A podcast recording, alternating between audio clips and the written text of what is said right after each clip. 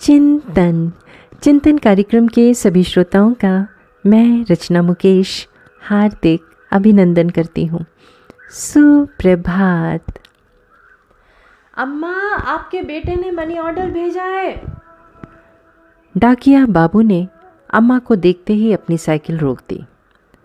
अपनी आँखों पर चढ़े चश्मे को उतार आंचल से साफ़ कर वापस पहनती अम्मा की बूढ़ी आँखों में अचानक एक चमक सी आ गई।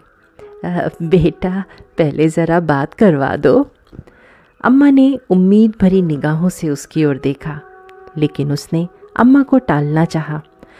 अरे अम्मा, इतना टाइम नहीं रहता है मेरे पास कि हर बार आपके बेटे से आपकी डाकिए ने अम्मा से कहा, लेकिन अम्मा उससे चिरौरी करने लगी। अरे बेटा, बस थोड़ी देर की ही तो बात है। अम्मा, आप मुझसे हर बार बात करवाने की जिद ना किया करो। ये कहते हुए वो डाकिया रुपए अम्मा के हाथ में रखने से पहले अपने मोबाइल पर नंबर डायल करने लगा। लो अम्मा, बात कर लो, लेकिन ज़्यादा देर बात मत करना, पैसे कटते हैं। उसने अपना मोबाइल अम्मा के हाथ में थमा दिया। उसके हाथ से मोबाइल लेकर फ़ोन पर बेटे से हालचाल लेती अम्मा मिनट भर बात करके ही संतुष्ट हो गई। उनके झुर्रीदार चेहरे पर मुस्कान छा गई। पूरे हज़ार रुपए हैं, अम्मा, ये लो। ये कहते हुए उस डाकिए ने सौ सौ के दस नोट अम्मा की ओर बढ़ा दिए। रुपए हाथ में लेकर गिनती हुई अम्मा ने उसे ठहरने का इशारा किया। अब क्या हुआ, अम्मा? ये सौ रुपए रख लो बेटा। है? क्यों, अम्मा? हर महीने रुपए पहुँचाने के साथ साथ तुम मेरे बेटे से मेरी बात भी करवा देते हो। कुछ तो खर्चा होता होगा ना? अरे अरे नहीं, अम्मा, रहने दीजिए रहने दीजिए।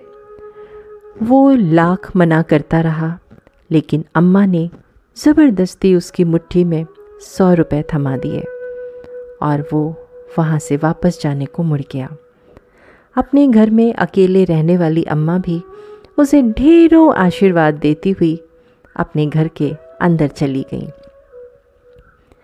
वो डाकिया अभी कुछ कदम ही वहाँ से आगे बढ़ा था कि किसी ने उसके कंधे पर हाथ रखा।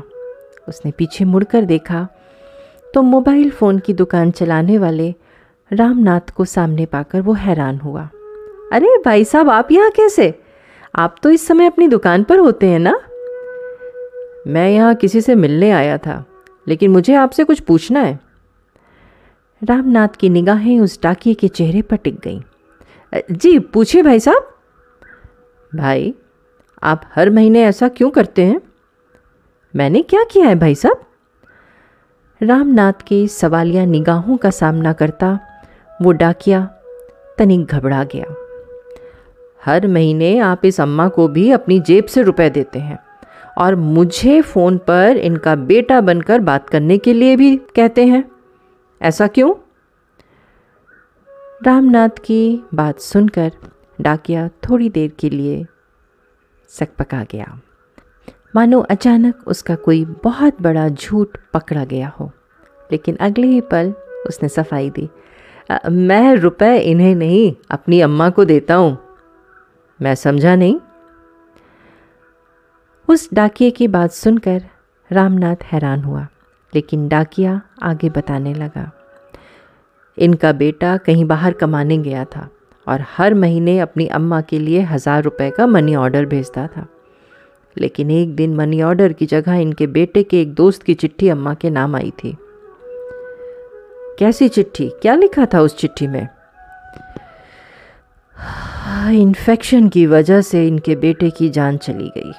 अब वो नहीं रहा। फिर? हर महीने चंद रुपयों का इंतज़ार और बेटे की कुशलता की उम्मीद करने वाली इस अम्मा को ये बताने की मेरी हिम्मत नहीं हुई। मैं हर महीने अपनी तरफ़ से इनका मनी ऑर्डर ले आता हूँ। लेकिन ये तो आपकी अम्मा नहीं है ना? मैं भी हर महीने हज़ार रुपए भेजता था अपनी अम्मा को, लेकिन अब मेरी अम्मा भी कहाँ रही? ये कहते हुए उस डाकिए की आँखें भर आईं।